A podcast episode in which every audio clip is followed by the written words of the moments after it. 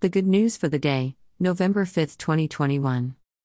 Friday of the 31st week of Ordinary Time, 489 Jesus says to people he has inspired A wealthy man once had a manager about whom it was reported that he had been abusing his financial responsibility. The boss called the manager in and asked, What is going on with you that I hear? Get your accounts in order. I am firing you as my manager. The manager thinks, What am I going to do now that my boss is taking my job away from me? I don't have the strength to dig ditches, I'm too mortified to become a beggar. I know what I am going to do, so that when I am not a manager anymore, people will still be able to give me a job. The man called in the accounts of his boss one by one. To the first one, he said, How much do you owe my boss?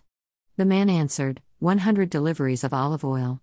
The manager said, Take the contract, sit down, and write a new one for 50 deliveries. To the next, the manager said, You, how much do you owe? The man answered, 100 loads of wheat.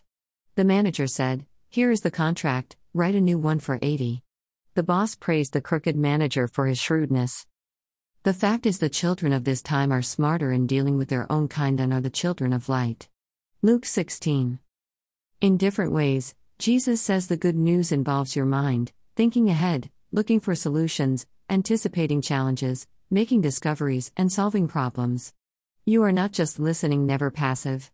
You stand in a state of readiness, a soldier on alert, a detective looking for clues, a parent who notices an ominous silence from the child's room.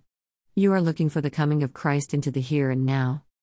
So, how does this cheating, middle management accountant manage to fit this picture?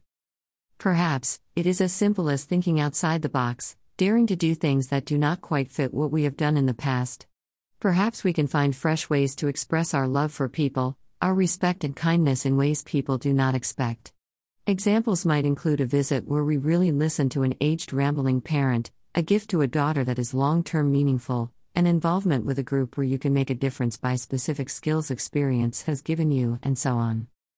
The Spirit of God is active in you and me, making suggestions. We need to cooperate by listening to what our hearts suggest and then thinking through a creative way to bring that suggestion into reality, praying, reflecting, and then actually doing the will of our Father. It may not conform to religious traditions, but it doesn't defy them either.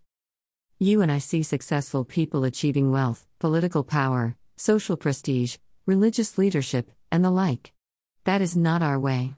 The way of someone who follows Jesus is to achieve the will of God, to bring His spirit of love, forgiveness, and peace into the current time and place. Let us learn how to do it from people around us.